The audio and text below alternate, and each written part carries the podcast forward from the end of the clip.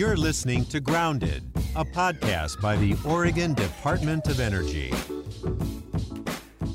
Welcome back to Grounded. We are in Lebanon, Oregon this week, interviewing Brian Trice, Executive Director for the Columbia Willamette Clean Cities Coalition, a nonprofit focused on boosting clean alternative fuels in our state. Brian's office is at the Advanced Transportation Technology Center at Linn Benton Community College, a facility that's working hard to train the next generation of alternative fuel experts and technicians.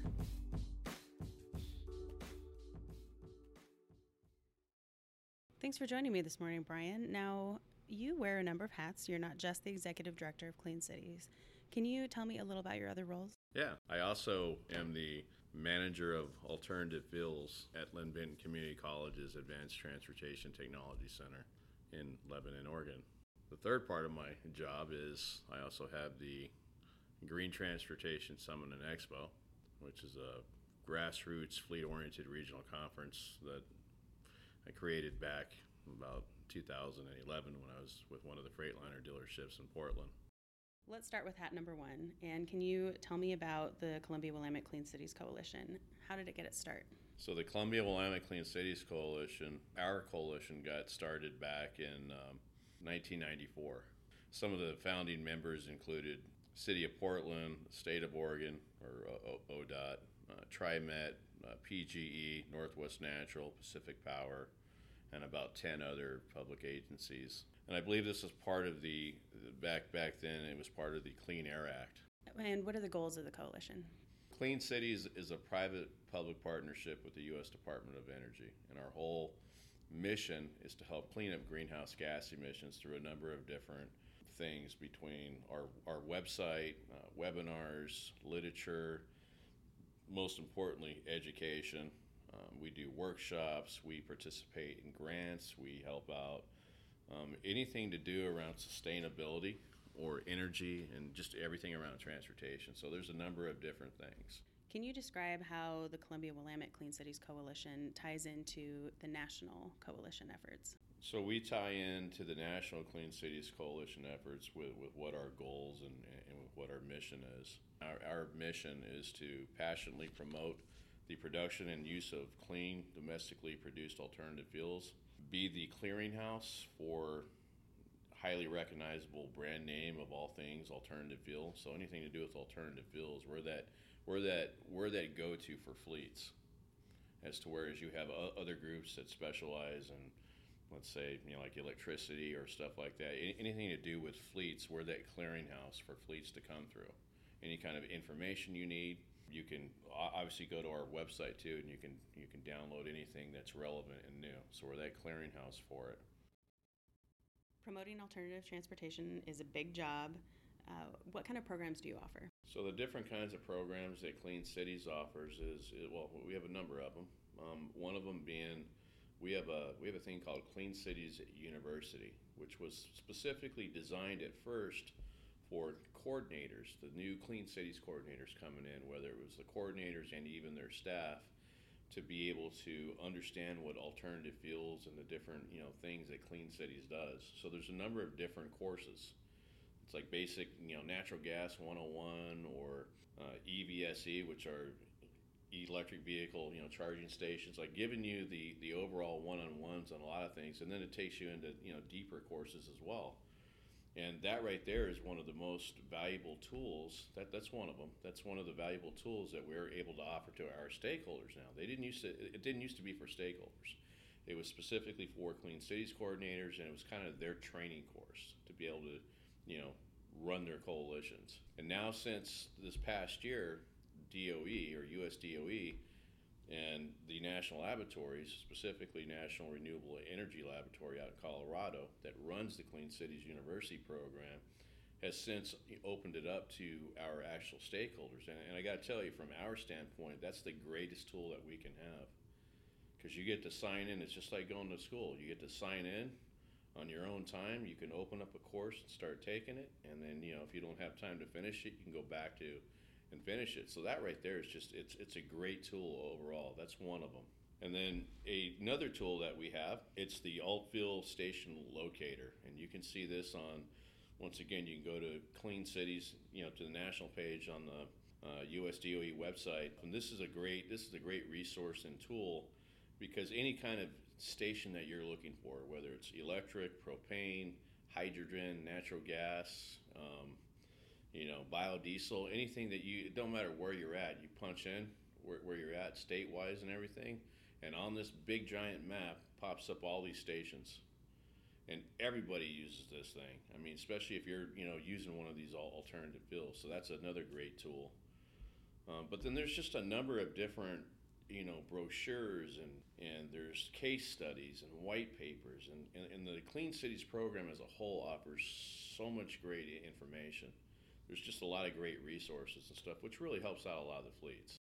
Do you have a favorite emerging alternative fuel? Honestly i really like all of them i mean i think they're all uh, valid. Uh, they're all they all offer something for every application out there. The good thing about alternative fuels is that for every application that you have out there, which is basically a vehicle class, there's an app, you know, there's a there's an alternative fuel for that application, because not all fits everything. Not one thing fits fits them all. So having that option, it's it just it, it helps make the the situation that much better. You make a really good point that alternative fuels uh, they're varied and they can be used in different kind of applications what do you see as some of the challenges to getting some of those lesser known alternative fuels uh, in the general market?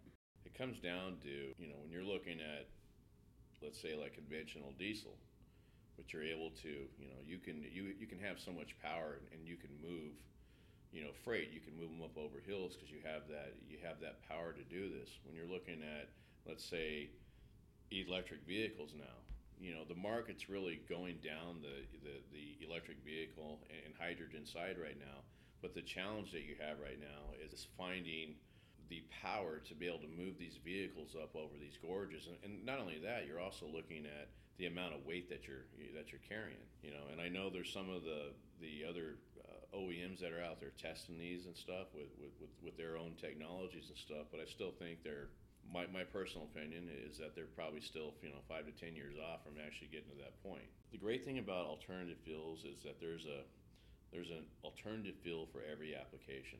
Can you tell me a little bit more about your fleet services? If somebody is ready, they come to you, and what does Clean Cities do for them?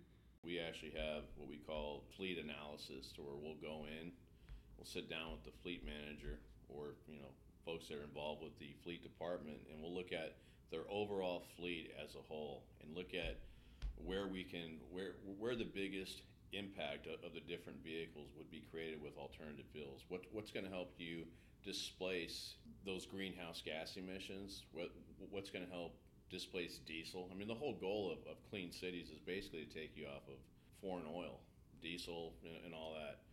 So we go inside, we, we, we, we meet with the fleet managers and stuff. We ask them a bunch of different questions about their fleets. We look at the vehicles that they're looking at replacing a lot of fleets will have they have different buying cycles, so you've got to figure out what their buying cycles are for their vehicles. Whether it's three to five years, some fleets, t- you know, especially government fleets, will keep their vehicles for up to 20 years because they don't use them that much. Um, or some fleets will have it to where if it's 150,000 miles or 200,000 miles, because of the value, the residual value that they get back for selling them early, bringing them back in. So there's a, a number of different things that you look at, and then you find out what they're interested in? Are, are they interested in going with EVs or, or hybrids? Are they looking at propane auto gas? Are they looking at natural gas? There's a lot of different factors that go into this. And uh, specifically with natural gas, the challenge with natural gas is that there's not a lot of public infrastructure out there. Uh, what most people don't know in Oregon is that, you know, even though we don't have a lot of public CNG stations, we have a lot of private CNG stations with all of our refuse fleets. And I want to say that we have over 30 you know, private CNG stations. Now they don't advertise that, and there's there's reasons they have their own reasons for it, but that's a you know that's a that's a challenge there. When you're looking at electric vehicles, for instance, Oregon itself throughout the whole state, I, I believe we have something like over 1,200 charging stations throughout the state and that's those are level one, level two, and level three, which are your which are your DC fast chargers. And it's it's rapidly growing. So I mean, if you have a e- electric vehicle, you can pretty much go wherever you want to charge. Now they're trying to expand some of the alt fuel corridors and stuff right now because not we don't have EV chargers everywhere. Uh, we actually have a really good map uh, as part of our booth for the Clean Cities Coalition at the um, auto show at the Portland International Auto Show every year. We partnered up with the Oregon Department of Energy, and we have this giant map that shows there's dots that shows all the you know different you know charging stations. Not every single one of them, but it, it, it's a it's a really good map that kind of shows that. And to go back to the map part again, this is where I mentioned earlier where we have the alt fuel station locator. So we take it's it, it's kind of the same thing, but you you know you have it from a national standpoint, but you have it from a local standpoint. That's electric vehicle chargers, and then just to jump into one more of the the categories, which is really good, is propane auto gas.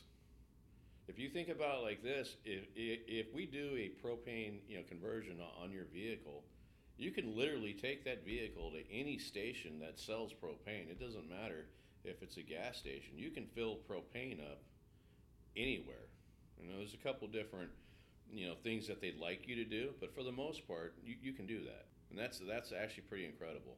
So you could just roll up to your local Shell or local Chevron if they have a propane tank there and say, "Can you fill up my car?" Yeah, and they'll you, do it. Yeah, because you have to. You, you basically tell them, look, it's just like filling up the motorhome.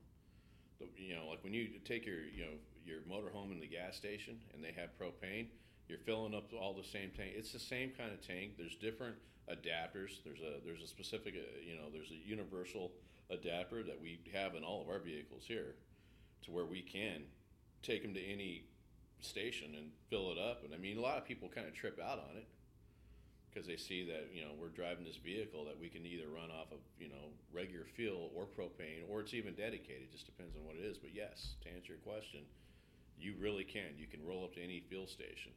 Now there are gas stations out there that are dedicated to calling it propane autogas, and this is where you're you're you're part of the the state contract for your alternative fuel, you know, taxes and stuff. It's a special sticker, and a lot of these stations get that, so they're not getting killed on taxes down the line. So it's a uh, it's something that's re- relatively new still. I mean, it's been around, but a lot of people aren't, aren't necessarily using it yet. So, we're recording today at the Advanced Transportation Technology Center, which is a division of Linn Benton Community College. Your office is located here. Can you tell me about your relationship with the college and with the Technology Center? Yeah, so my relationship here is I'm, I, I wear a, multiple hats here, but specifically one of my one of my jobs here is uh, I'm the manager of alternative fuels for transportation, um, which we have and I'm not bragging, but maybe I am, but we, we, we like to think that we have world class facilities here. I can vouch for that. You just gave me a tour, and it is incredible here. This is a vision that we had about 2009 when the industry was, you know, starting to ask questions about alternative fuels, and, and there wasn't a whole lot of training being done out there. There was actually there was really none. Uh, you had to travel out to either uh, OEMs, which are original engine manufacturers, but but you had to go out to all these different places to get trained, and, and, and so for the local you know colleges and stuff, there wasn't much happen. So we had this vision about talking about the future, about having some some place to go to you know you know train our students on you know advanced you know technology. And the fortunate situation that we have here is that um, so we have our automotive, diesel, and ag program ran out of here. Those are that's our, our, our core uh, business. I mean, that's that's what our students come here for. And uh, those programs, all three of them have been around for more than 50 years. And the alternative fuel program, which we kind of created back in 2009, we started dabbling into you know different technologies and looking at different ways to do conversions and everything. Fast forward here to 2013, we we opened up the first part of our building over here, the automotive side there, where we where we have automotive and we have our alt fuel program. And then just recently, over the last year and a half, we opened up the Heavy Duty Equipment and Innovation Center, which is what we're in right now. This is, so we we started doing you know conversions. So we have both of our buildings complete. We we privately raised the money to build these facilities, and we're talking millions and millions of dollars. Our compound here uh, cost us close to I think 17, almost 18 million dollars. Now, out of that 18 million dollars 3.5 million of it came from we had a bond, we had a couple different grants, and we had a deal with the city of Lebanon. The city of Lebanon um, help uh, give us a deal on, the land here if we moved our, our campus here to have it built. And so we have that relationship with, with the with the city of Lebanon. But other than that, we got a lot of the a lot of our monies donated through private individuals and the industry in, in the fact that we would do all the different advanced transportation part, which is what we've done. We've done stuff on both the light duty side and the heavy duty side. But one of the big projects that we're really proud of right now is that we've been working with the city of Portland with their wastewater treatment division, which is where they just see Portland just opened uh, two weeks ago. They opened up. They they were burning off you know the you know the field from their wastewater treatment plant. They worked with a number of different parties, including Clean Cities, and now they just finished building their scrubber, which in turn is taking that that that methane and, and they're turning it into renewable natural gas. So they're producing renewable natural gas now, and they built a station there. Our our part of that here is with we, we have our program called the Learn and Earn program, which is for our students, students that are going through the automotive program that want to learn about alternative fuels and being able to get trained on these different things. We actually have a program to where we pay the students to learn how to do alternative fuels and, and how to do these conversions. That's kind of a cool thing. You think about it. They're doing their regular automotive program. When they're done for the day with their regular classes, they come over to us about 1 o'clock, 1 to 2 o'clock, and we're teaching them, we're, we're certifying them, we're teaching them how to do all these different kinds of conversions propane, natural gas, electric. And we're, we're paying them to do this, you know, and it, it's kind of a cool thing. They're, they're killing two birds with one stone. So, with the City of Portland project right now, we, we've done so far, our, our students, we've done five conversions for them. And I say five conversions, we've done five CNG conversions. So, aftermarket CNG conversions on, on, their, on their fleet out there for the Bureau of Environmental Services, which is the wastewater treatment division of City of Portland. We have a deal set up with them now over the next five to ten years now. They they have roughly about 100 vehicles in their fleet over there, and and the goal and the game plan is to to put these conversions in for them. These are all new vehicles. There's one of them that was used, and that was kind of the the, the, the test project, and it turned out well. And now they're moving forward. So we're putting on all these conversions for them, putting them in, and we're doing everything. The low pressure system, which is underneath the hood, to the high pressure system, which is which are your CNG tanks. So we have this deal going on right now. We've done we're, we have done five trucks. We're doing the sixth one right now, and we got seven more coming in here in the next month. And the game plan is to do these all these conversions over the next five to ten years. We're training all their technicians too. We have an incumbent you know training program here for well really for everything. We, we teach everything here, but specifically on the natural gas. And then we also have our fill inspector class, which anytime you're going to work on natural gas vehicles you need to have one of your technicians that's certified on the tank side of it. Because if there's anything that goes wrong and stuff, he knows how to react and what to do to either shut the gas off, to how to, you know, I mean, there's a bunch of different things that go behind it. So we have this game plan with him right now, and it's it's so far it's working. So you mentioned that you wear multiple hats. We've talked about Clean Cities. We've talked about the Advanced Technology Center here. Tell me about your big show that you have coming up in April. So yeah, we have the Green Transportation Summit and Expo.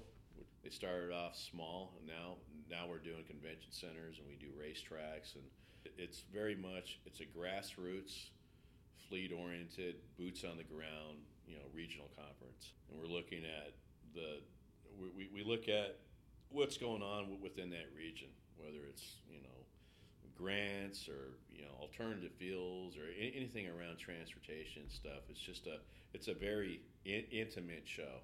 It's really that it's that go-to for fleets that are local or even you know coming in nationally or even just transportation folks in general. It's, it's a great meetup. One of the things I'm really excited about, though, part of the show is is that we I always look at ride and drives.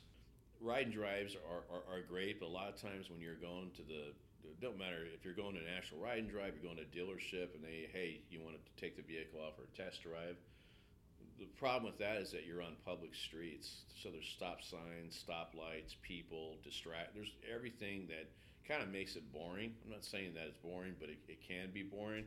And so we wanted to create something different, and I always visioned, you know, a racetrack. So we came up with this idea: why don't we why don't we take the ride and drives with all these great alternative fuel vehicles, and we're talking about everything. We're talking about every technology, every size of vehicle, and why why don't we put them on a racetrack? 2015 when we did the Portland Expo. So we originally just started off doing the road course, and then we got word that we could do the drag strip too, because a lot of these race courses that we go to, where, where we take the show to across the country, they have you get on the drag strip. We have the timing lights, we have the clocks. You get your slips, and you get to race these different vehicles and, and see their true potential, their true technology. I think one of my favorite stories talking about electric vehicles. When you look at a Toyota Prius or a Nissan Leaf, most people look at them and say those things are just little slugs. They're not quick. They're you know it's like meet meet. You know it's like you know it's like Herbie Love Bug meet meet. You know you're going down a thing. I remember we, we, we did one of our, our, shows out in Colorado, and we were at Bandimere Speedway out there, and we had just a great selection of vehicles. We had everything: natural gas, we had Teslas, we had we had we had just a wide variety of vehicles. And, and I remember um, we had a it was a Nissan Leaf, and it was a it was one of the the propane you know uh, F one fifties. It was a it was a bifuel F one fifty, which basically bifuel basically means you can run on gas or that technology, whether it's natural gas or propane. So it's a bifuel, right? Still pretty quick, still very quick truck. But they are racing each other, and everyone's just laughing that this little Nissan Leaf is on there and stuff. And I think they realize that the power that a Nissan Leaf has, especially off the line. And this Nissan Leaf just smoked this vehicle. I mean, it smoked it off the line. It it eventually lost because you're looking at the battery power and stuff. But it literally smoked it off the line and was beating it all the way halfway, and then the other truck passed it off. But I think that right there changed the perception of what people thought about the technology itself. It just shows the advanced part of you know alternative fuels. They provide you know just different values for each of the applications that they're you know being put onto. So at the end of the day, we're working on these alternative fuels, emerging technologies. Why does it matter? The bottom line is that they give fleets options. It's, it's not just one fuel. Like there, there's a couple of fuels that fleets would normally use, either, either gas and or diesel. But now you have electric, you have hybrid, you have propane, you have natural gas, you have liquid natural gas, and you have hydrogen. You have all the different renewables, but now you have all these different options and stuff and it's it's it's better on your engine. It's better on your maintenance. It's better on uh, the environment. I mean, which is number one. That's key. So I'd say environment, you know, engine maintenance, health. I mean, alternative fuels give give you that option. You know, when you're standing next to a, a school bus that has propane on it now, if you have a propane auto gas, your kids aren't getting sick anymore you know, when you're standing next to a diesel bus and it's just blowing out all the soot and crap that it blows out, your six, you know, your kids and, and even the folks that are standing next to them have a higher risk of getting all kinds of different health issues and stuff. So alternative fuels help clean up the environment straight up, and they, they just give you a, another option of going green.